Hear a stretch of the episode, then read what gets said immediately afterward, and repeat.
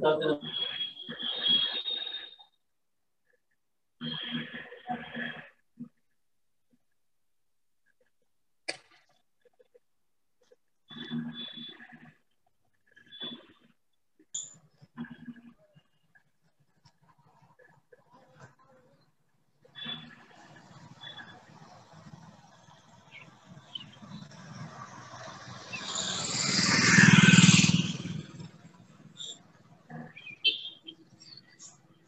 Can you switch off your videos and uh, microphones, all of you, please?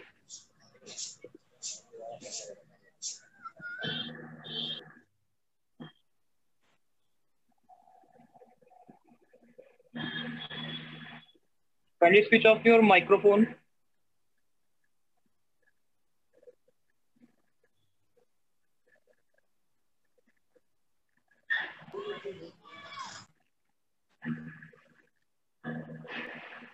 And your video too.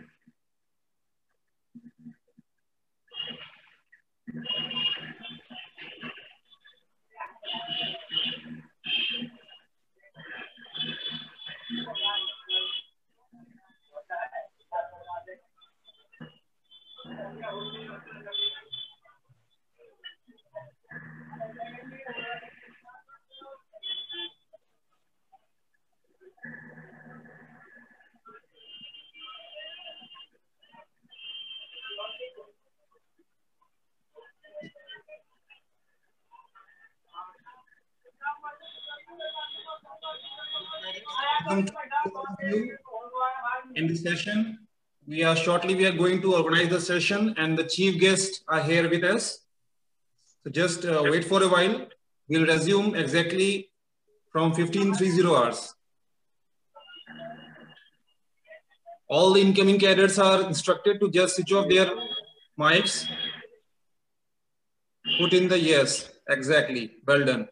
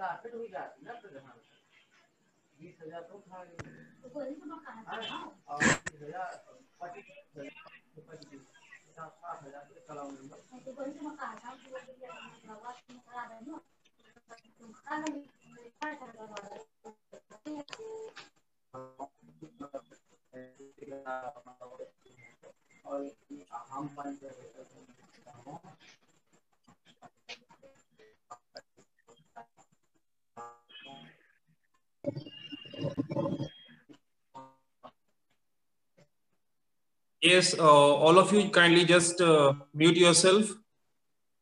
Cadet Pradeep and all the cadets.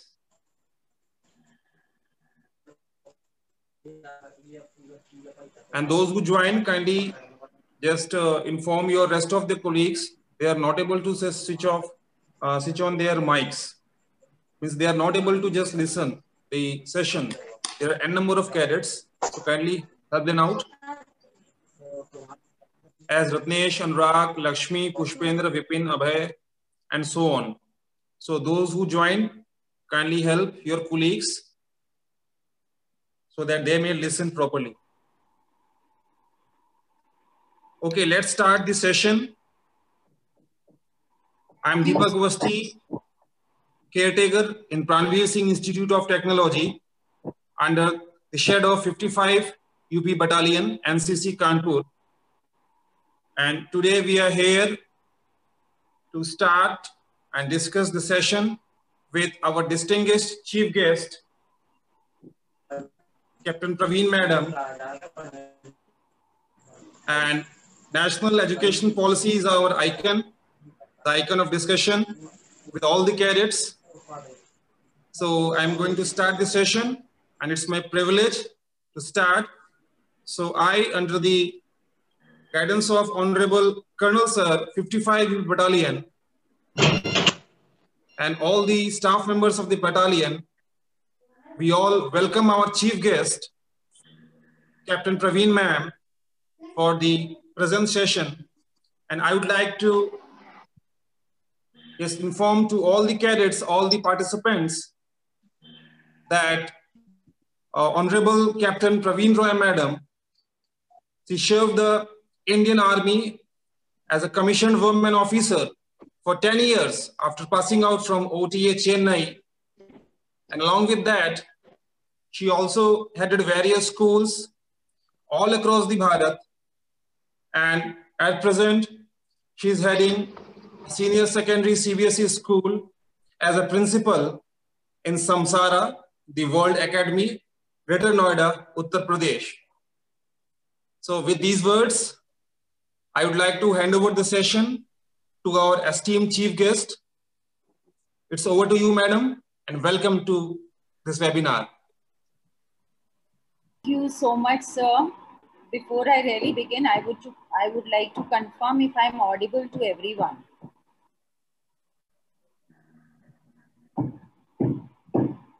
Am I, I hope I'm audible enough to everyone. Uh, uh, Arpit, could you please confirm or Dr. Uh, uh, Professor? Yes, ma'am. uh, Yes, ma'am. Deepak- Yes, ma'am. You are audible. Thank you. So uh, before I really step into the discussion of NEP, I would like to extend my heartfelt gratitude to Professor Deepak Avasthi and Mr. Arpit Mishra and the entire team of NCC PSIT, including Colonel Sir, for giving me this opportunity to interact with children. There could not be a more honor and pleasure than interacting and talking to the youth of our country because children you are going to be the future of this nation and you are going to shape what your aspirations and dreams are in the form of actions that you will take today so not taking much of your time our topic for today is nep 2020 मैं I will cover this मैं इसको दो parts में cover करूँगी। एक तो मैं school में किस तरीके से स्कूल एजुकेशन इफ़ेक्ट होगा एनईपी 2020 से, वो डिस्कस करूँ। उसके बाद मैं college under graduation post graduation and research work किस तरीके से इससे इन्फ्लुएंस होंगे न्यू एजुकेशन पॉलिसी से। वो डिस्कस करूँगी बिकॉज़ मुझे प्रोफेसर अवस्थी ने बताया that you we have a wide spectrum of students right from 17 years of age to 21 years of age तो ये बहुत ज़रूरी है कि मैं हर स्टूडेंट जो यहाँ पर आज है, उसकी डिमांड्स को केटर करूँ। सो पॉलिसी क्या है? सबसे पहले आपको ये जानना ज़रूरी है कि पॉलिसी डॉक्यूमेंट जो न्यू एजुकेशन पॉलिसी डॉक्यूमेंट है, वो लॉ नहीं है। तो अपने दिमाग से आप बच्चे को ये चीज़ निकाल देना कि इस पॉलिसी डॉक्यूमेंट में जो अराउंड 60 पेजेस का पॉलिसी डॉक्यूमेंट है, मिनिस्ट्री ऑफ़ ह्यूमन रिसोर्स की वेबसाइट पर ये अपलोडेड है, आप सब जाके उसको पढ़ सकते हैं। उसमें जो सब लिखा है, वो गवर्नमेंट की एक फ्रेमवर्क है, वो एक ब्रॉड गाइडलाइंस है, वो विजन है। गवर्नमेंट के लिए ये ऑब्लिगेशन नहीं है कि वो उस पॉलिसी डॉक्यूमेंट का एक एक चीज़ इम्प्लीमेंट करे। प्लीज़ इस चीज़ को समझिए ध्यान से। इम्प्लीमेंटेशन का पार्ट अलग आएगा। जब ये ब्रॉड गाइडलाइंस हमने बना दी, अब गवर्नमेंट धीरे धीरे लॉज बनाएगी। और उन लॉज के थ्रू इन पॉलिसी की गाइडलाइंस को और इस फ्रेमवर्क को इम्प्लीमेंट किया जाए। सो so, अब हम चलते हैं history of education policy education policy जो हमारे देश में पहली बार बनी वो बनी 1968 में. एंड एक कमीशन कमीशन दिखाया गया जिसको कोठारी कमीशन कहा जाता है. उस कोठारी कमीशन की रिस्पॉन्सिबिलिटी दी गई कि आप हमारे देश के बच्चों के लिए देश के यूथ के लिए एक पॉलिसी बनाएँ जो बताए कि एजुकेशन का पर्पज क्या है. किस तरीके से एजुकेशन होना चाहिए? असेसमेंट कैसा हो? लर्निंग आउटकम्स कैसे हो? बुक्स कैसी हो? सिलेबस कैसा हो? स्कूल का पूरा स्ट्रक्चर कैसा हो? कॉलेजेस के किस तरीके से बच्चे ग्रेजुएट करें? प्लेसमेंट्स कैसे हों? तो जब कोठारी कमीशन साहब ने स्टडी करके अपना रिपोर्ट प्रेजेंट किया 1968 में तो वो हमारे देश की पहली एजुकेशन पॉलिसी थी। उसके बाद करीब 20 इयर्स के बाद जब राजीव गांधी जी देश की कमान संभाल रहे थे उसमें उस वक्त इस पॉलिसी को दोबारा रिव्यू किया गया, क्योंकि टाइम के साथ साथ पॉलिसीज़ और हमारी रिक्वायरमेंट्स बदल जाती हैं। आज के डेट की जो रिक्वायरमेंट है, वो शायद 20 साल पहले नहीं थी रिक्वायरमेंट तो 1986 में दोबारा एक पॉलिसी बनाई गई और उसको नाम दिया गया न्यू एजुकेशन पॉलिसी 1986 एंड तीसरी बार 1992 में इस पॉलिसी को मैं ये नहीं बोलूँगी कि पूरी पॉलिसी दोबारा बनाई गई। इस पॉलिसी में 1986 वाली पॉलिसी में lot of changes were made and these changes so इस जो 1992 की पॉलिसी है, उसको हम रिवाइज्ड 1986 पॉलिसी भी बोलते हैं और एजुकेशन पॉलिसी ऑफ़ 1992 भी बोलते हैं। दोबारा वो हमारे ग्लोबली एक रेवोल्यूशन आया इंटरनेट रेवोल्यूशन आया डिजिटल रेवोल्यूशन आया। एंड करीब ऑलमोस्ट 28 साल के बाद ये रियलाइज़ किया गया कि जो हमारी 1992 वाली एजुकेशन पॉलिसी है, वो ऑब्सोलीट हो चुकी है। वो आज की जनरेशन की रिक्वायरमेंट के हिसाब से बिल्कुल नहीं है। तो लास्ट ईयर 2019 में एक ड्राफ्ट पुटअप किया गया, जो कि अराउंड 480 पेज का ड्राफ्ट था, जिसको न्यू एजुकेशन पॉलिसी ड्राफ्ट के नाम से बोला गया। कस्तूरी रंगन जी चेयरमैन थे। कस्तूरी रंगन जी ने करीब चार से पाँच साल स्टडी किया और उस ड्राफ्ट को पुटअप किया जिसमें उन्होंने वो ड्राफ्ट कॉमन लोगों को आपको मुझे एजुकेशनिस्ट को सबको भेजा शेयर किया और उनको बोला कि आप हमारे साथ साथ अपने ओपिनियन दीजिए अपने इनपुट्स दीजिए। सो so, करीब एक लाख से ज़्यादा लोगों ने अपने फीडबैक और अपना इनपुट दिया। उसके बाद अभी 29 जुलाई 2020 में ये की न्यू एजुकेशन पॉलिसी अनाउंस की गई बाय दी एजुकेशन मिनिस्ट्री जो कि प्रकाश जावड़ेकर हैं। और अब हमें ये देखना है कि ये पॉलिसी लाइफ को कैसे अफेक्ट करेगी। तो सबसे पहले मैं स्कूल जो हमारे ऑडियो स्कूल वाले बच्चे हैं जो इलेवन बात बोलूँगी। तो स्कूल एजुकेशन की अगर हम बात करते हैं तो सबसे पहले मैं आपको एकेडमिक शुरू एकेडमिक स्ट्रक्चर अभी तक जो आप पढ़ रहे हैं वो पढ़ते हैं टेन प्लस टू वाला सिस्टम अब ये टेन प्लस टू सिस्टम क्या है? टेन प्लस टू सिस्टम है कि आप 10 साल एजुकेशन करोगे from class one to class ten around fifteen years sixteen years होगी एंड आप जो प्लस टू है वो आपका सीनियर सेकेंडरी एजुकेशन है जो कि क्लास इलेवेंथ और ट्वेल्थ आप ये बोलेंगे कि आ, हम किस एज में स्टार्ट करते थे? तो अभी आप एजुकेशन स्टार्ट करते थे एनसीईआरटी के हिसाब से फाइव या फाइव ईयर से ज़्यादा की एज में। तो अब नई एजुकेशन पॉलिसी क्या बोलती है स्ट्रक्चर के बारे में? नई एजुकेशन पॉलिसी बोलती है टेन प्लस टू वाला सिस्टम नहीं होगा। अब आपका सिस्टम होगा five plus three plus three plus four मैं सबसे पहले आपको फाइव समझाना चाहती हूँ कि वो five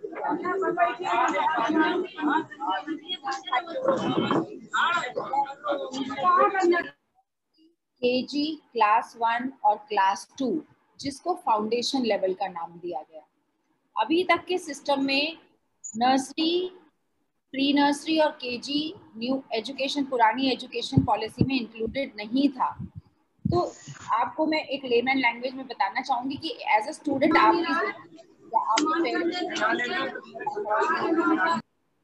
आपकी लाइफ में इसका ऐसे फ़र्क पड़ेगा। अभी तक एनसीईआरटी नर्सरी और केजी की बुक्स नहीं इशू करता था। एनसीईआरटी सिलेबस और करिकुलम नर्सरी और केजी के लिए नहीं इशू करता था। हर स्कूल का अपना करिकुलम होता था। हर स्कूल की मर्ज़ी होती थी। बुक्स लगाएँगे? लेकिन अब क्योंकि छोटे बच्चों को नर्सरी और केजी के बच्चों को भी न्यू एजुकेशन पॉलिसी के एम्बिट में ले लिया गया है तो आप अगले साल जब मार्केट में जाएँगे you will find books NCERT books for nursery class you will find NCERT books for KG class so that is what is made the difference दूसरा चीज़ जो हम ये फाइव इयर्स का मैंने आपको बताया nursery KG class one pre nursery nursery K G class one class two इसके बाद है plus three five plus three plus three plus four अब मैं थ्री पर आती हूँ। जो अगला थ्री है, वो है students of class three four and five जिनका एज होगा करीब आठ साल से ग्यारह इलेवन ईयर्स ये बच्चे इसमें कवर होंगे। तो जो पहले पाँच साल वाले बच्चे थे, उनका टीचिंग मेथड बहुत प्लेवे में प्लेवे में उनको पढ़ाया जाएगा। प्लेवे मेथड में गेम्स के साथ स्पोर्ट्स के साथ डांस के साथ म्यूज़िक के साथ। ट्रेसिंग के साथ, कहानी के साथ। अब जो ये थ्री है थ्री वाला जो क्लास थ्री फोर और फाइव के बच्चे हैं, इनको पढ़ाया जाएगा प्लेवे मेथड में बट इनके साथ एक्सपीरियंशियल लर्निंग भी होगा। जब मैं एक्सपीरियंशियल लर्निंग बोलती हूँ तो मेरा मतलब है कि वो करेंगे एक्सपेरिमेंट्स करेंगे डिबेट्स करेंगे डिस्कशंस करेंगे फ़ील्ड ट्रिप्स पर जाएँगे, ऐसे सीखेंगे। उसके बाद दोबारा हमारा थ्री है। वो थ्री है आपका सिक्स सेवेंथ और एट्थ क्लास के बच्चों के लिए। जिसको न्यू एजुकेशन पॉलिसी में मिडिल लेवल का नाम दिया गया है ये बच्चे प्लेवे मेथड से तो सीखेंगे एक्सपीरियंस एक्सपीरियंशियल लर्निंग से सीखेंगे बहुत इंपॉर्टेंट चीज़ जो इस लेवल पे होगी आपको स्किल सब्जेक्ट्स पढ़ाए जाएँगे। आपके लिए बहुत सारा चॉइस होगा आप कारपेंट्री करना चाहते हैं आप आ, आ, आ, जिम ट्रेनर बनना चाहते हैं आप ब्यूटिशियन बनना चाहते हैं आप क्ले मोल्डिंग करना चाहते हैं आप कुकिंग करना चाहते हैं, आप जर्नलिस्ट बनना चाहते हैं तो आपको ऑप्शन दिया जाएगा कि आप अपने स्किल सब्जेक्ट्स चूज़ करें, जो कि एक बहुत अच्छी बात है बिकॉज़ आज की डेट में क्या होता है, हमारा यूथ जब आप कॉलेज से निकलते हैं, आपके पास सिर्फ़ हाथ में एक कागज़ होता है, एक डिग्री होती है, जो बोलता है कि इनको नौकरी दो। लेकिन अगर मोस्ट ऑफ़ दी यूथ से हम पूछें, ज़्यादातर जवानों से, अपने जवान बच्चों से हम पूछें कि आपको क्या आता है तो मोस्ट ऑफ़ द टाइम उनको नहीं आता। शायद कभी कभी जो बहुत प्रोटेक्टेड फैमिलीज़ के बच्चे होते हैं, उनको शायद ट्यूबलाइट चेंज करनी भी नहीं आती बल्ब चेंज करना भी नहीं आता। तो ये कैसा एजुकेशन है? आप अपने 18 साल 15 साल ज़िंदगी के लगाते हैं और जब आप स्कूल से बाहर निकलते हैं तो आपको पता ही नहीं होता कि खाने में, दाल में तड़का कैसे लगाना है हेयर कटिंग कैसे करना है। घर में अगर एक लाइट का स्विच खराब हो गया, उसको कैसे ठीक करना है? दैट इज़ तो इसलिए स्किल एजुकेशन बहुत इंपॉर्टेंट है। तो अब हम नेक्स्ट फोर की बात करते हैं। मैंने आपको फाइव बताया, फिर थ्री बताया, फिर थ्री बताया। अब मैं फोर की बात करती हूँ। So this four is called senior level ये सीनियर लेवल है नाइन टेंथ इलेवेंथ और ट्वेल्थ के बच्चों के लिए। और यहाँ पर आपका प्लेवे मेथड होगा एक्सपीरियंशियल लर्निंग होगा, आपका स्किल एजुकेशन होगा, लेकिन एक और बहुत इंपॉर्टेंट चीज़ यहाँ पर ऐड कर दी जाएगी which is called critical thinking आपको सिचुएशन से निकलना सॉल्यूशंस निकालना, किसी चीज़ को क्रिटिकली एनालाइज करना कि ये ऐसा क्यों हुआ? ये कैसे हम अवॉइड कर सकते थे या इसको कैसे इम्प्रूव कर सकते थे? वो सब आपको एनकरेज किया जाएगा, ताकि because you know why because आने वाले टाइम में आप बच्चे वो प्रॉब्लम्स देखोगे जो आपने कभी सोची नहीं होंगी। जैसे कि इबोला किसी ने नहीं सोचा था, अब जब अफ्रीका में इबोला आउटब्रेक हुआ था कोविड नाइन्टीन हमने में से किसी ने पहले पेंडेमिक नहीं देखा। हमें नहीं पता इस सिचुएशन से कैसे निकलना है, इसके क्या सॉल्यूशंस हैं, इसको हम कैसे अवॉइड कर सकते थे।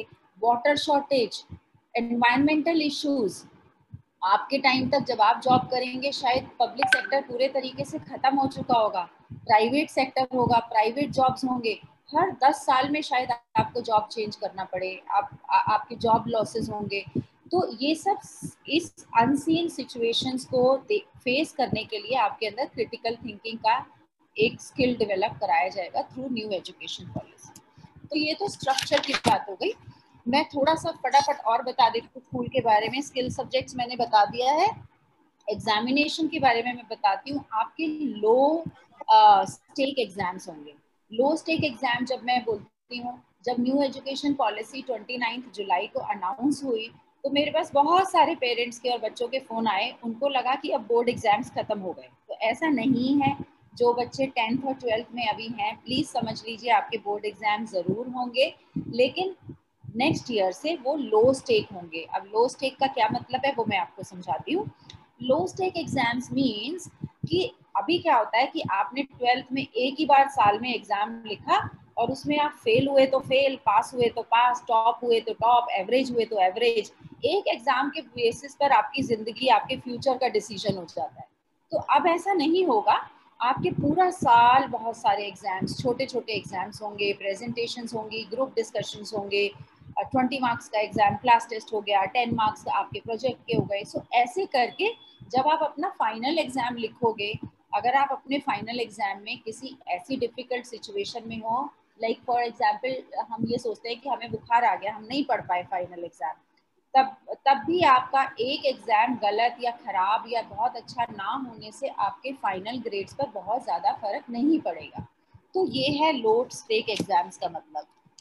मैं आपको थोड़े से टाइमलाइन भी बता देती हूँ सो दैट जो टेंथ ट्वेल्थ वाले बच्चे हैं, उनको थोड़ा सा आइडिया हो जाए ये एजुकेशन पॉलिसी कैसे कैसे इम्प्लीमेंट होगी। अगले साल जो नाइन्थ स्टैंडर्ड के बच्चे होंगे 2022-23 के बच्चे, जो नाइन्थ में सॉरी जो 2021-22 के बच्चे होंगे नेक्स्ट ईयर जो नाइन्थ में होंगे 21-22 सेशन में, वो पहला बैच होगा जिनको न्यू एजुकेशन पॉलिसी का फ़ायदा होगा। फिर जब ये ये नाइन्थ के बच्चे टेंथ में जाएँगे 2022-23 में तो टेंथ क्लास में न्यू एजुकेशन पॉलिसी का इम्प्लीमेंटेशन होगा, इनको फ़ायदा होगा। सिमिलरली जब ये बच्चे 2022 23-24 में इलेवेंथ में जाएँगे तो इन बच्चों को एक न्यू एजुकेशन पॉलिसी का फ़ायदा होगा। एंड यही बच्चे जो नाइन्थ में 2021 22 में थे, जब वो ट्वेल्थ क्लास में होंगे 2024-25 में, वो हमारे फ़र्स्ट प्योर बैच होगा जो न्यू एजुकेशन पॉलिसी के अंतर्गत पढ़ के स्कूल से बाहर निकलेगा और कॉलेज ज्वाइन करेगा। सो so, uh, और बहुत सारे मिसकंसेप्शन हैं इस एजुकेशन पॉलिसी से जुड़े हुए। एक ये था कि आ, सारे इंग्लिश मीडियम स्कूल्स रातों रात हिंदी मीडियम में बदल जाएँगे या रीजनल लैंग्वेज में चेंज हो जाएँगे ऐसा नहीं है। English medium schools will continue to be English medium, Hindi medium will continue to be Hindi medium. New education policy बोलती है रीजनल लैंग्वेजेस प्रेफर्ड गवर्नमेंट और न्यू एजुकेशन पॉलिसी आपकी रीजनल लैंग्वेज को प्रेफरेंस देगी पर इंग्लिश मीडियम स्कूल्स बंद नहीं होंगे ना वो कन्वर्ट होंगे। तो ये बात आप अपने दिमाग से प्लीज़ निकाल दीजिए।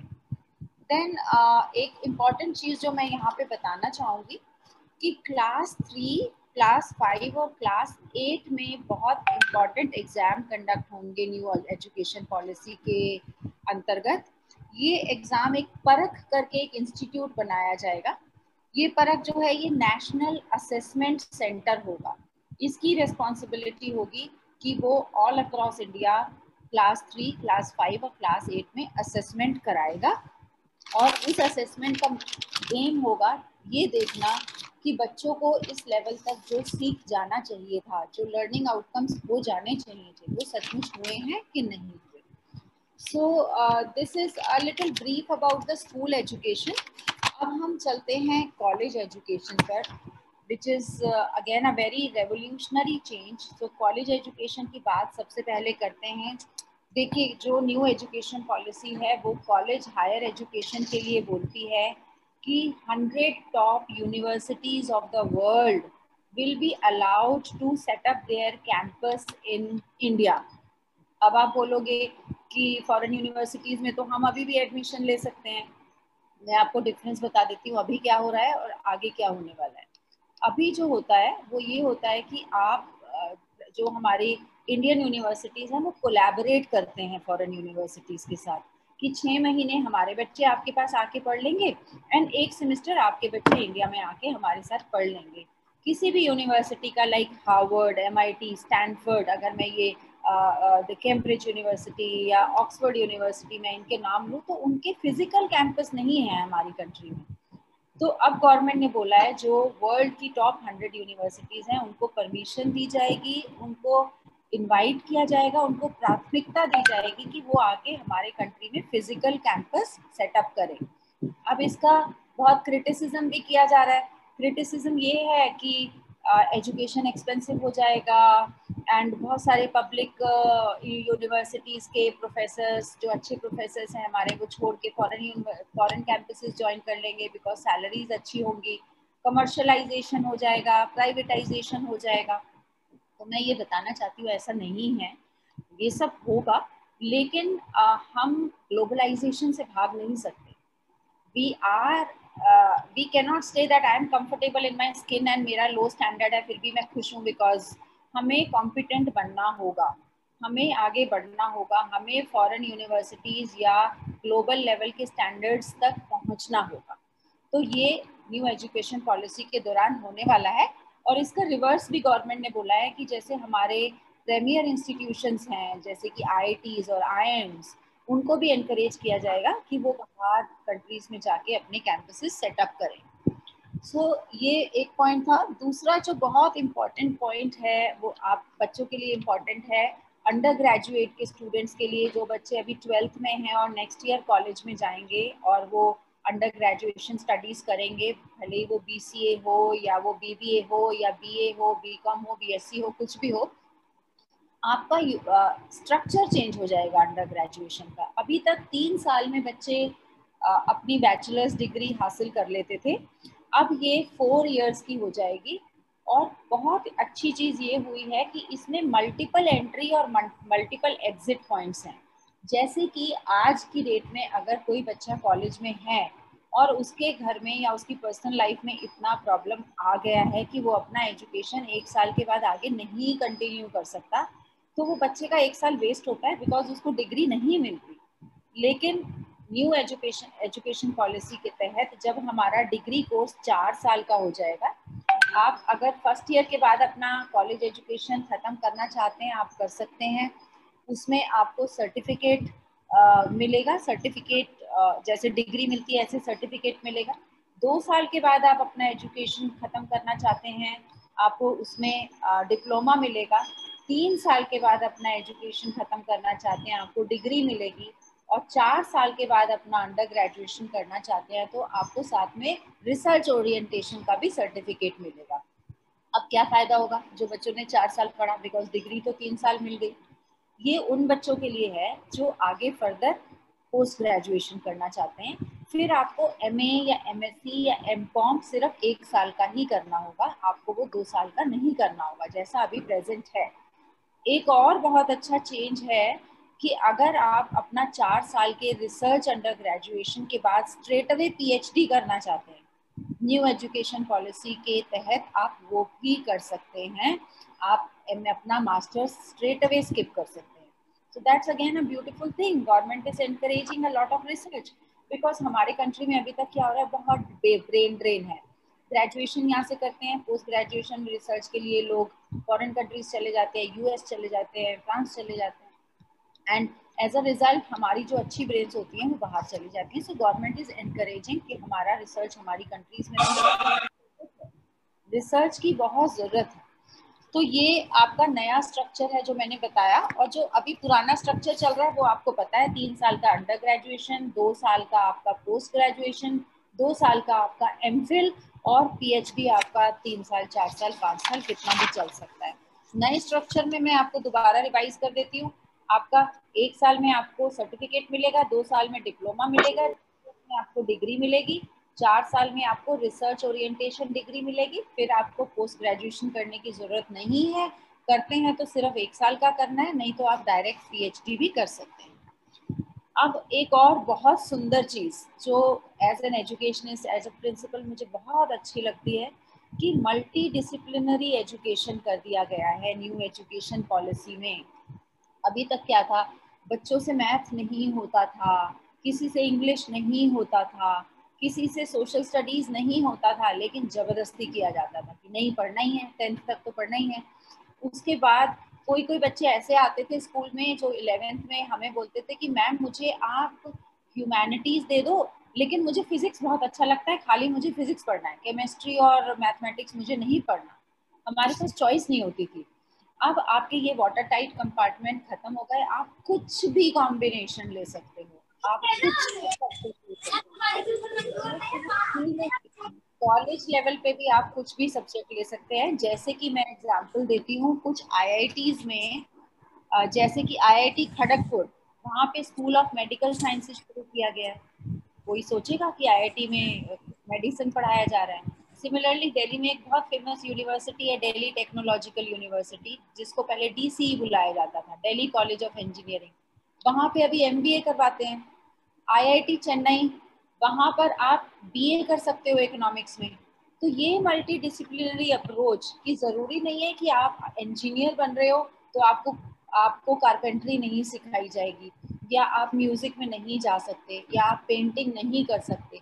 तो बहुत सारे डिसिप्लिन मिल जाएँगे और वो इसलिए किया गया बिकॉज़ अभी तक हम क्या क्या था? हमारी हमारी पॉलिसी इंडिया में पेरेंट्स टीचर्स पूरा एजुकेशन सिस्टम ऐसा था कि पढ़ो, नौकरी करो, उसके बाद जाओ, जो मर्ज़ी करना है करो। लेकिन हमने ये देखा कि बहुत सारी प्रॉब्लम्स हैं लोगों की ज़िंदगी में। आप सुशांत सिंह राजपूत का केस ले लीजिए, बहुत इंपॉर्टेंट बहुत सक्सेसफुल टॉपर लेकिन उसकी मेंटल हेल्थ कैसी थी? क्या हुआ तो ये रियलाइज़ किया गया कि बच्चों को art music dance carpentry pottery उनकी उनकी होलिस्टिक उनकी पूरी पर्सनालिटी निखारने के लिए, ताकि अगर वो इंजीनियर बनते हैं तो एक अच्छे इंजीनियर बने, उनकी इमोशनल स्ट्रेंथ अच्छी हो, उनकी ह्यूमन उनका नेचर अच्छा हो, वो किसी गलत चीज़ों में ना पड़ जाएँ, आपको साइकोलॉजी पढ़ाई जाएगी, आपको बायोलॉजी पढ़ाई जाएगी। फॉर एग्ज़ाम्पल आप इंजीनियर बने भी और आपने एक डैम बनाया। अगर आपको यही नहीं पता कि उस डैम का एनवायरनमेंट पर कितना बुरा असर पड़ने वाला है, कितने पेड़ कटने वाले हैं ऑक्सीजन लेवल कितना डिप्लीट होने वाला है तो आपका इंजीनियर बनने का फ़ायदा नहीं है। इसलिए बहुत सारे सब्जेक्ट्स पढ़ाए जाएँगे आपको अब मैं जाती हूँ नए थर्ड पॉइंट पर। मेरा थर्ड पॉइंट है कि एक सिंगल रेगुलेटर होगा all over the country when I say आपने यूजीसी का नाम तो सुना ही होगा। अभी क्या होता है कि यूजीसी जो है, वो सब कुछ करता है। वो यूनिवर्सिटीज के असेसमेंट के रेगुलेशंस भी बनाता है, उनके एक्रीडिटेशन का भी ध्यान रखता है, उनके रूल्स एंड रेगुलेशन भी देखता है, उनकी मान्यता भी देखता है। अभी जो नया सिंगल रेगुलेटर होगा, वो उसका नाम होगा higher education commission of India H E C I higher education commission of India इसकी चार इंडिपेंडेंट बॉडीज होंगी। पूरा काम ये नहीं करेगा। चार इंडिपेंडेंट बॉडीज होंगी। रूल्स एंड रेगुलेशन बनाने वाला एक उसका बॉडी होगा। दूसरा बॉडी होगा जो सिर्फ़ कॉलेजेस की यूनिवर्सिटीज की फंडिंग देखेगा कि इनके पास पैसा भी है कि नहीं है, इनके पास प्रॉपर लैब्स हैं कि नहीं है, इनके पास इमरजेंसी कंडीशंस में प्रोफेसर्स को सैलरीज देने के लिए पैसा है कि नहीं है। सिमिलरली तीसरा जो उसका एच ई सी आई का वर्टिकल होगा वो होगा एक्रीडिटेशन जो देखेगा कि ये यूनिवर्सिटीज़ अपने जो पैटर्न्स हैं, अपने जो प्रोसीजर्स हैं, अपने जो प्रोसेसेस हैं, उनको ठीक से फॉलो कर रहे हैं कि नहीं कर रहे? और चौथा जो इसका वर्टिकल है, वो है वर्टिकल जो इंटरनेशनल स्टैंडर्ड सेटअप करेगा कि हर यूनिवर्सिटी हर कॉलेज के पास इतने साइज़ का लैब होना चाहिए। ये क्वालिफिकेशन प्रोफेसर्स की होनी चाहिए। हर बच्चा इतने मार्क्स अचीव करना चाहिए। तो ये स्टैंडर्ड सेटिंग अप हो गया। मेरा फिफ्थ पॉइंट जो नेक्स्ट पॉइंट है, जो मैं आपसे शेयर करना चाहती हूँ, वो है नेशनल रिसर्च फाउंडेशन जिसको एनआरएफ भी बोला गया है न्यू एजुकेशन पॉलिसी में। नेशनल रिसर्च फाउंडेशन एक कंट्री में एक एक ऑफ़िस एक एक ऑर्गेनाइजेशन सेटअप होगा, जो रिसर्च एनकरेज करेगा। कैसे रिसर्च एनकरेज करेगा? जो स्टूडेंट सिंसियर रिसर्च करना चाहता है। उनको बहुत स्कॉलरशिप्स मिलेंगी। उनके लिए बहुत सारी अपॉर्चुनिटीज़ प्रोवाइड की जाएँगी ताकि वो अपना रिसर्च वर्क कंप्लीट कर सके। मैं पहले भी बता चुकी हूँ research work has been given a lot of importance in new education policy now online education को बहुत इंपॉर्टेंस दिया गया है। आप ये चीज़ बच्चों गांठ बाँध लीजिए मैं आपको ये बता रही हूँ कि अब आप जो पुराने वाला आपका कॉलेज था या पुराना स्कूल था अब वो ख़त्म हो जाएँगे। मतलब कि वो सिस्टम ख़त्म हो जाएँगे। स्कूल कॉलेजेस रहेंगे। अब आपका सिस्टम साथ साथ चलेगा। स्कूल जाने वाला भी चलेगा कॉलेज जाने वाला भी चलेगा। साथ साथ अब आपकी ऑनलाइन क्लासेस भी चलेंगी। अब ये वापस ख़त्म होने वाला नहीं है। और न्यू एजुकेशन पॉलिसी में भी इसको बोला गया है। एक ऑर्गेनाइजेशन है N N E T F national educational technology forum ये बहुत सारे, ये फोरम है। ये ये कोई रूल्स नहीं बनाएगा। यहाँ आप अपने आइडियाज़ भेज सकते हो कि ऐसे क्लासेस ली जाएँ ये वाला सॉफ्टवेयर यूज़ किया जाए क्लासेस के लिए। इस तरीके से हम ऑनलाइन प्रैक्टिकल्स कर सकते हैं। सो so, ये आपका ऑनलाइन क्लासेस का है। एकेडमिक अब एक और आपके मतलब कि आपके फ़ायदे की बहुत अच्छी चीज़ ये है कि एकेडमिक बैंक ऑफ़ क्रेडिट होगा। इसका क्या मतलब है? जैसे आपके पास बैंक की पासबुक होती है या आपके पास बैंक अकाउंट होता है आप उसको लॉग करो पासवर्ड डालो। आपको आपके अकाउंट का पूरा समझ सामने आ जाता है, पूरा स्टेटमेंट आ जाता है, मैंने कितने पैसे निकाले, कितने जमा कराए, कितना लोन है, कितना मैंने क्रेडिट कार्ड में खर्चा किया। तो ऐसे ही जो एकेडमिक बैंक ऑफ़ क्रेडिट होगा, वो आपका लॉगिन पासवर्ड होगा। जब भी उसमें आप लॉगिन करेंगे, आपको अपने, पूरे एजुकेशन हिस्ट्री का रिकॉर्ड वहाँ पे मिल जाएगा। कि टेंथ में मेरे ये मार्क्स थे, ये ग्रेड थे ट्वेल्थ में ये मार्क्स थे, ये ग्रेड थे इलेवन ट्वेल्थ में मैं यहाँ था कॉलेज में मुझे इस सेमेस्टर में इतना मार्क्स मिला, यहाँ डिप्लोमा किया, यहाँ सर्टिफिकेट मिला, पूरा।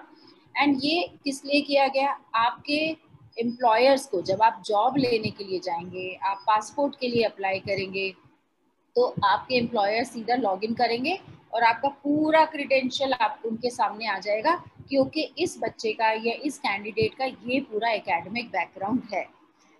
एक और इंपॉर्टेंट चीज़ है जो न्यू एजुकेशन पॉलिसी में है कि रेगुलेशंस में फ़ीस के ऊपर कैपिंग होगी। जैसे मैंने बताया कि 100 फॉरेन यूनिवर्सिटीज़ अपना कैंपस यहाँ पर सेट करेंगी। तो ऐसा नहीं होगा कि वो मन मर्ज़ी फ़ीस मांगे किसी से और एजुकेशन सिर्फ़ अमीर लोगों की सौगात बन जाए। ऐसा नहीं है। एजुकेशन एक फंडामेंटल राइट है जो सबके लिए है। तो फ़ीस पर एक एक कैप होगा कि इससे ज़्यादा फ़ीस आप नहीं ले सकते।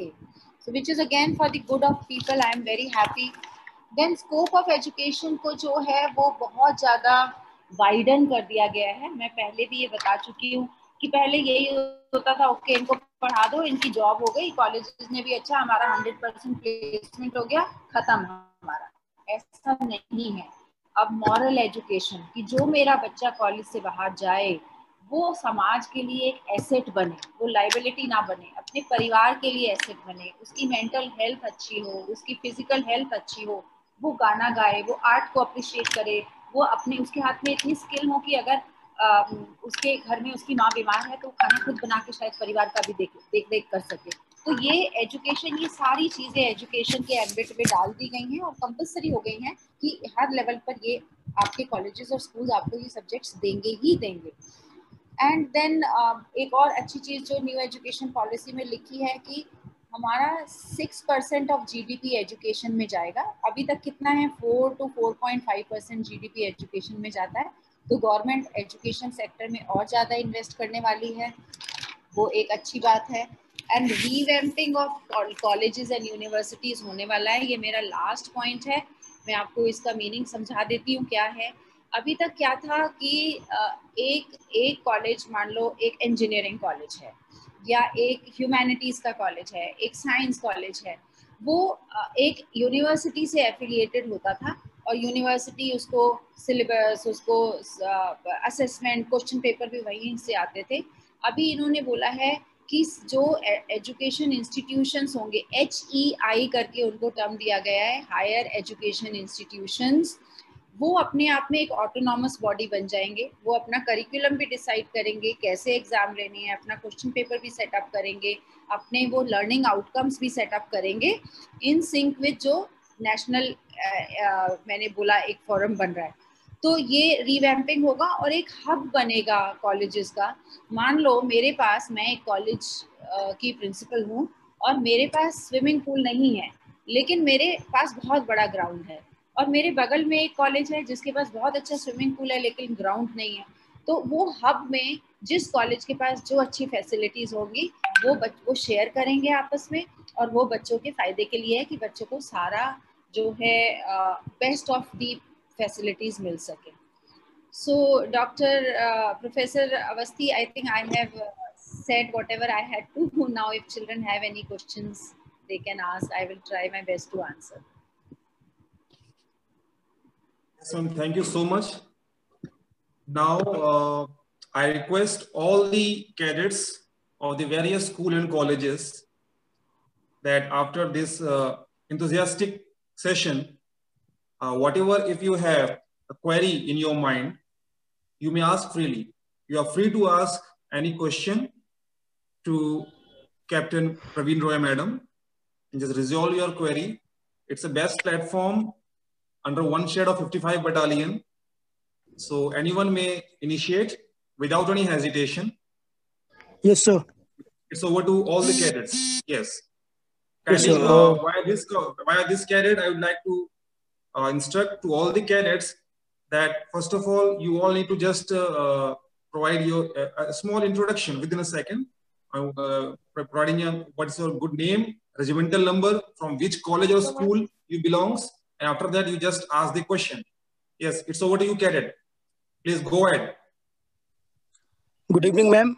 Uh, this is Cadet Pius Patel, 55 UPBN, and from NCC PSIT. Ma'am, my question is how will the education policy be implemented? Yes, very very important question, uh, beta. एक चीज आप समझ लीजिए. See, education policy. I have already shared with you uh, the implementation uh, at the school level. At the college level, aim is 2030 तक 50 percent अभी जो हमारा enrolment है वो 28 परसेंट है अंडर ग्रेजुएट एजुकेशन का समथिंग लाइक कि 100 बच्चे जब ट्वेल्थ करके स्कूल से निकलते हैं तो सिर्फ़ 28 बच्चे ही डिग्री ले पाते हैं बाकी बच्चे इधर उधर उनका एजुकेशन डिसकंटिन्यू हो जाता है सो so, गवर्नमेंट का एम ये है कि बच्चों का एजुकेशन डिसकंटिन्यू ना हो तो इन्होंने 2030 तक ये एम बनाया है कि फिफ्टी uh, परसेंट हमारा जो एनरोलमेंट है वो 28 परसेंट से 50 परसेंट हो जाए एंड 2040 तक they aim at 100 percent enrolment for under graduate courses so it's going to be a long term implementation अभी जो इस साल 2020 में तो कुछ भी नहीं होने वाला है because NCERT and UGC they all are working on making the the curriculum making the learning outcomes and government is government has to make laws तभी इम्प्लीमेंटेशन शुरू होगा तो कॉलेज लेवल तक आते आते I think not even next year maybe next to next year because पहले parliament में rules और ये laws pass होंगे उसके बाद implementation शुरू होगा I hope I have answered your question. Yes, ma'am. Thank you, ma'am.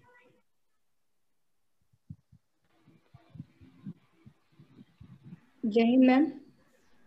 Uh, ma'am, uh, myself, uh, Cadet Princess Singor, regimental number UP 2019 SWA 46 12 43.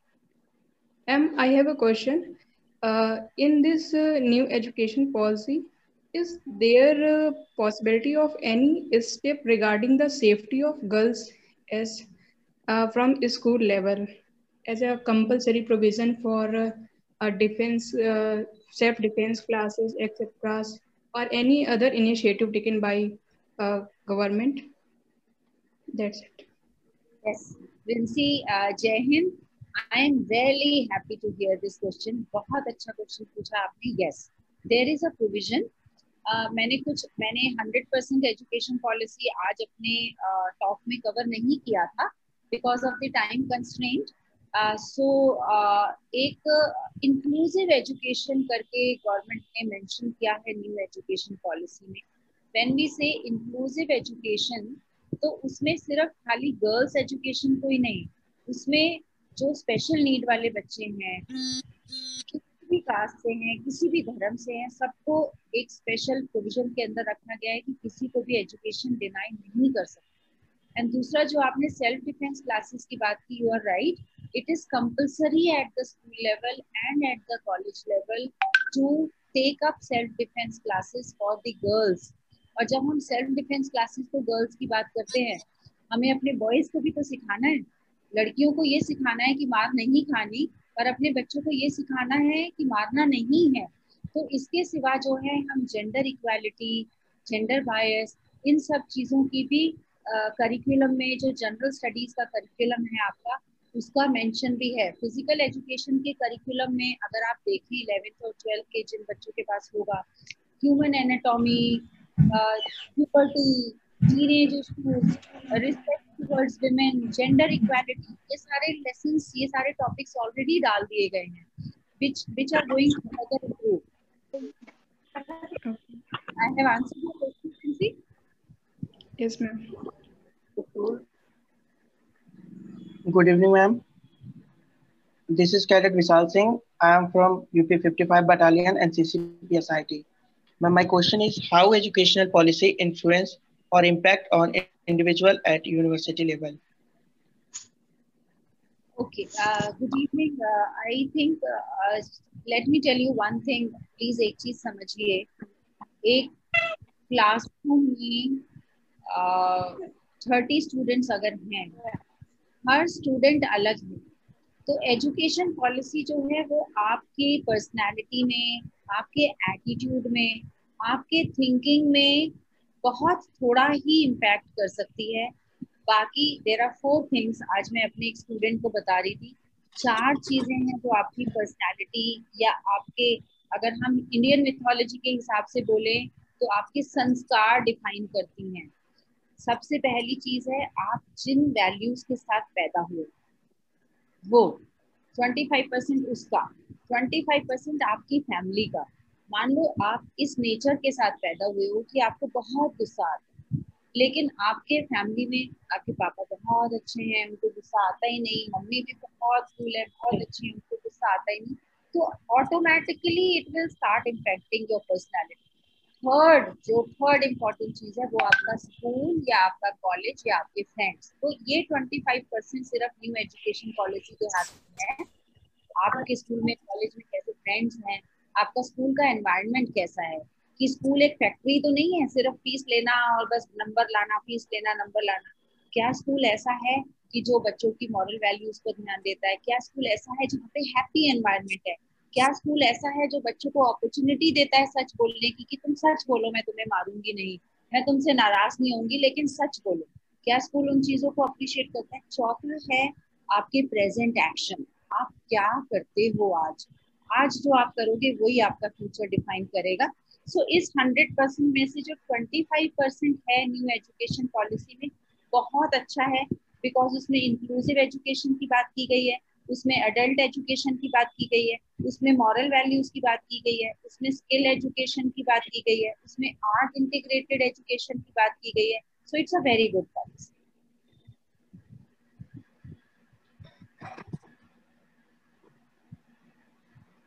thank you thank you ma'am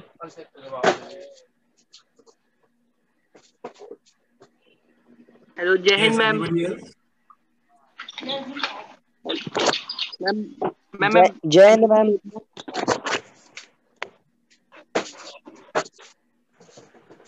Ma'am, मैं cadet Vishal Singh 55 UP Bareilly NCC Kanpur my regimental number is UP 2019 JDA 470427 ma'am, मेरा एक question है।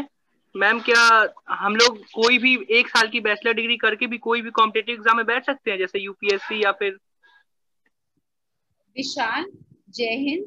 विशाल, सबसे पहले आज की date में ये बताना बहुत मुश्किल होगा कि आप बैठ पाएँगे कि नहीं बैठ पाएँगे बिकॉज़ ये ये गवर्नमेंट डिसाइड करेगी क्या आपकी बेसिक एलिजिबिलिटी होगा फॉर डिफरेंट एग्ज़ाम्स तो ये पार्लियामेंट में जब डिसीज़न आएगा, उसके बाद ही इसके ऊपर कमेंट किया जाएगा। बट आपके लिए ये अच्छी चीज़ होगी, विशाल की टाइम टू टाइम यूपीएससी की वेबसाइट्स अभी इस साल तो कुछ नहीं होगा जब एक बार इम्प्लीमेंटेशन का टाइम जो कि नेक्स्ट ईयर से शुरू होगा आप यूपीएससी वगैरह की website time to time check करते रहे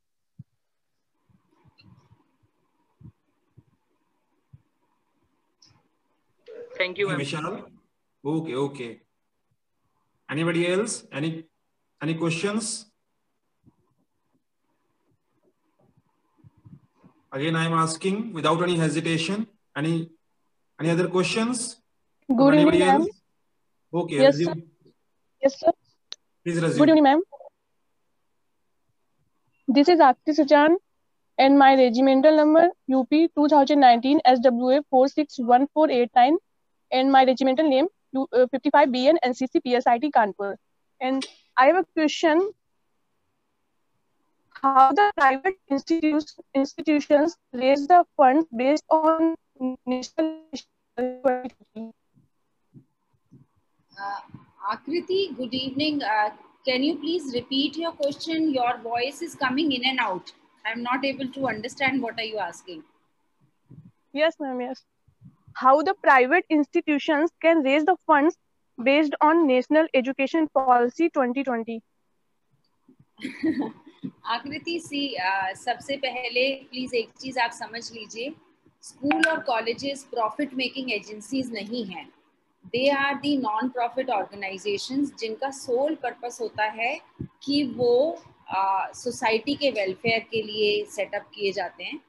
तो हर सोसाइटी हर स्कूल और हर कॉलेज जो है एक सोसाइटी या एक ट्रस्ट के अंडर आता है और वो ट्रस्ट और वो सोसाइटी चिंता करती है कि वो अपनी फंडिंग कहाँ से लाएँगे। कुछ गवर्नमेंट की तरफ़ से ग्रांट्स मिलती हैं कुछ प्राइवेट फिलेंथ्रॉपिस्ट होते हैं, बहुत बड़े बड़े दानी होते हैं बिल गेट्स जैसे, जो अपना करोड़ों डॉलर्स डोनेट कर देते हैं। सिमिलरली कुछ डिस्काउंट पर भी बहुत सारी चीज़ें स्कूल्स और कॉलेजेस को मिलती हैं, जैसे ज़मीन ही डिस्काउंटेड रेट पर मिलती है। फिर उस ट्रस्ट और सोसाइटी के अगर कुछ और हैं, वहाँ का पैसा स्कूल एजुकेशन में डाल दिया जाता है बिकॉज़ ये समाज के भले का काम है, ये प्रॉफिट बनाने वाला काम नहीं है। So I hope I answered your question Jain ma'am मेरा नाम गौरव रहा है। मैं यूपी पचपन बटालियन का और थोड़ा सा ज़ोर बोलिए प्लीज़ जैन मैम मैम मेरा क्वेश्चन है how NEP help to current unemployed youth yes yes very very important question Gaurav Jai Hind बहुत अच्छा क्वेश्चन आपने पूछा।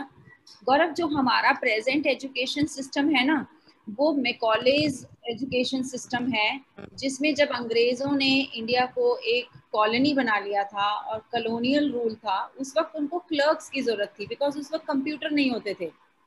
तो एक जो टाइपिस्ट बैठ के टाइप करता रहे, वो हमारे बॉसेस ब्रिटिशर्स बोलते रहे, और हम कि अच्छा पंखा करो पोछा लगाओ झाड़ू करो you know all that they only needed robots जिनको एक uh, कुछ बता दिया गया और उन्होंने वो कर लिया कि ये चीज़ यहाँ से कॉपी करो। तो आज की डेट में गौरव पूरा पर्सपेक्टिव चेंज है। पर्सपेक्टिव जॉब जॉब लेने की तरफ़ नहीं है। पर्सपेक्टिव जॉब क्रिएट करने की तरफ़ है। इसीलिए न्यू एजुकेशन पॉलिसी में क्लास सिक्स से आपको सिक्स स्किल सब्जेक्ट्स पढ़ाए जाएँगे। आपको कोडिंग में इंटरेस्ट है कोडिंग करो। टैटू बनाने में इंटरेस्ट है टैटू बनाओ। आपको हेयर कटिंग में इंटरेस्ट है, बाल काटो। आपको पॉटरी बनानी है पॉटरी करो। कारपेंट्री करनी है कारपेंट्री करो। आपको एसी एसी का काम सीखना है एसी का काम सीखिए। टेलरिंग कर रही है टेलरिंग ब्यूटी कल्चर सब कुछ है। तो क्लास सिक्स से जब आपको ये दे दिया जाएगा डू यू थिंक आपको सच में जॉब की ज़रूरत है? फिर आप जॉब दोगे लोगों को। बिकॉज़ आज आज मैं आपको बताती हूँ, आज सुबह हमें स्कूल में इलेक्ट्रीशियन की ज़रूरत थी। हमारा कुछ शॉर्ट सर्किटिंग हो गया था। हमने इलेक्ट्रीशियन को बुलाया। हमारे स्कूल में वो सिर्फ़ 45 मिनट्स के लिए आया और 800 रुपीस लेके चला गया। 800 रुपीस। आप दुनिया की बेस्ट कंपनीज़ में भी अगर चले जाओगे, एक घंटे का आठ सौ रुपये आपको कोई कंपनी नहीं देगी। तो जॉब क्यों करना है? जॉब क्रिएट करना है हमें। That is the purpose of new education policy I hope I answered your question Gaurav Thank you. Yes, may we have a last query? I think sufficient queries were made. If anybody else having a query, without any hesitation, he or she may ask. It's over to you all the cadets. Uh, Jain ma'am, my name is Ajay Singh Chauhan and I am cadet of 55 Battalion NCC Kanpur. My cadet number is UPSDF 461416. And my question is, will the proposal to teach in the mother tongue up to the fifth standard affect the existing school, English medium schools? Uh, see, uh, Jai Hind, uh, Mr. Chauhan, see, uh, you don't have to worry about it. This is a recommendation. so, हमारा अभी schools में है वो three language formula है three language formula में uh, क्या है कि आप एक फॉरेन लैंग्वेज पढ़ सकते हैं जो इंग्लिश मीडियम स्कूल में इंग्लिश होता है उसके सिवा आप सेकंड आपको अपनी इंडियन लैंग्वेज पढ़नी है, जो आप हिंदी पढ़ें या आप तमिल पढ़ें या आप पंजाबी पढ़ें या आप मराठी पढ़ें एंड थर्ड लैंग्वेज का फिर से ऑप्शन होता है कि आप फॉरेन लैंग्वेज पढ़ सकते हैं या इंडियन लैंग्वेज पढ़ सकते हैं। तो उसमें कोई चेंज नहीं है। सबसे पहले तो न्यू एजुकेशन पॉलिसी आपका ये लेक्चर लेने से पहले मैंने पूरी बैठकर पढ़ी सिक्सटी पेजेस एंड उसमें कहीं भी नहीं लिखा कि इट इज़ कंपल्सरी कि आपने रीजन रीजनल लैंग्वेज में पढ़ाना है सिर्फ़ ये लिखा है कि regional language will be preferred और दूसरी चीज़ बिकॉज़ आपका थ्री लैंग्वेज फॉर्मूला है अगर आपको कंपलसरी से हिंदी में पढ़ाया जाता है आपके पास फिर भी ऑप्शन है आप इंग्लिश अपनी सेकेंड लैंग्वेज रखिए आप फ्रेंच या जर्मन अपनी थर्ड लैंग्वेज रखिए या आप मराठी अपनी थर्ड लैंग्वेज तो I don't think so it is going to impact anybody Yes, ma'am. Thank you. Okay. That's all uh, we have as far as the questionnaire sessions is considered. And with this, I would like to thank you. I would like to provide a vote of thanks to Madam for the entire guidelines to young cadets.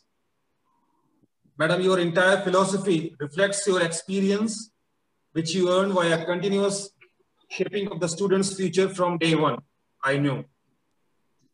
As a capacity of caretaker PSIT, 55 UP Battalion, I'd like to extend my vote of thanks to Honorable Captain Praveen Roy Madam for demonstrating technic uh, technicalities of the national education policy in a very simplified way, I must say. And I'm sure each cadet now onwards have a convincing knowledge of the existing national education policy with a crystal clear idea of the present policy so that they may move in appropriate manner with active approach to shape their life. And I'm sure they may also guide their juniors for their better future prospects. Thank you so much, ma'am, for providing your precious time Thank and you. motivate the students, resolving their queries. And I too learn a lot, whatever the education policy exists on paper, on the servers, on the newspapers. But after today's session, with your proper demonstration and guidelines, it's now crystal clear. Now, uh, Thank you so much. So I will take your leave now. Yes, just uh, just a minute. Uh, I would like to request. Now, all the participants are uh, just uh, advised to just open the uh, camera for just having a group photograph at the last. All, all the cadets immediately just open your camera, video.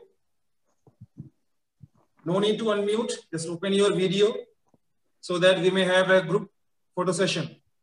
Am I audible, Arpit? Officer, am I audible? Yes, sir, you are audible. Yes, it's over to you. Just perform the activity and after that,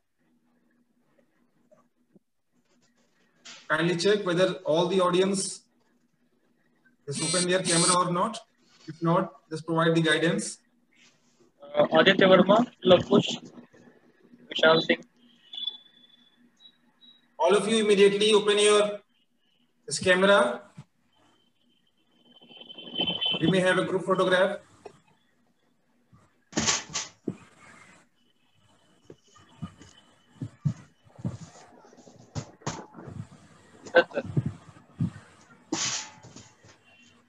Are we done? Done, sir. Okay. Thank you so much, ma'am, for the precious presence. It's a wonderful experience that long lasting I have. Thank you and all the best and blessings to all the bachas. Bye, sir. Thank you so much, ma'am. Bye-bye. Cadets, thank you so much. All my ANOs, caretakers, under the shade of uh, Honorable 55 Battalion, SM sir, BHM sir, all stakeholders of 55 Battalion, all dear cadets, sare bachchon, thank you so much.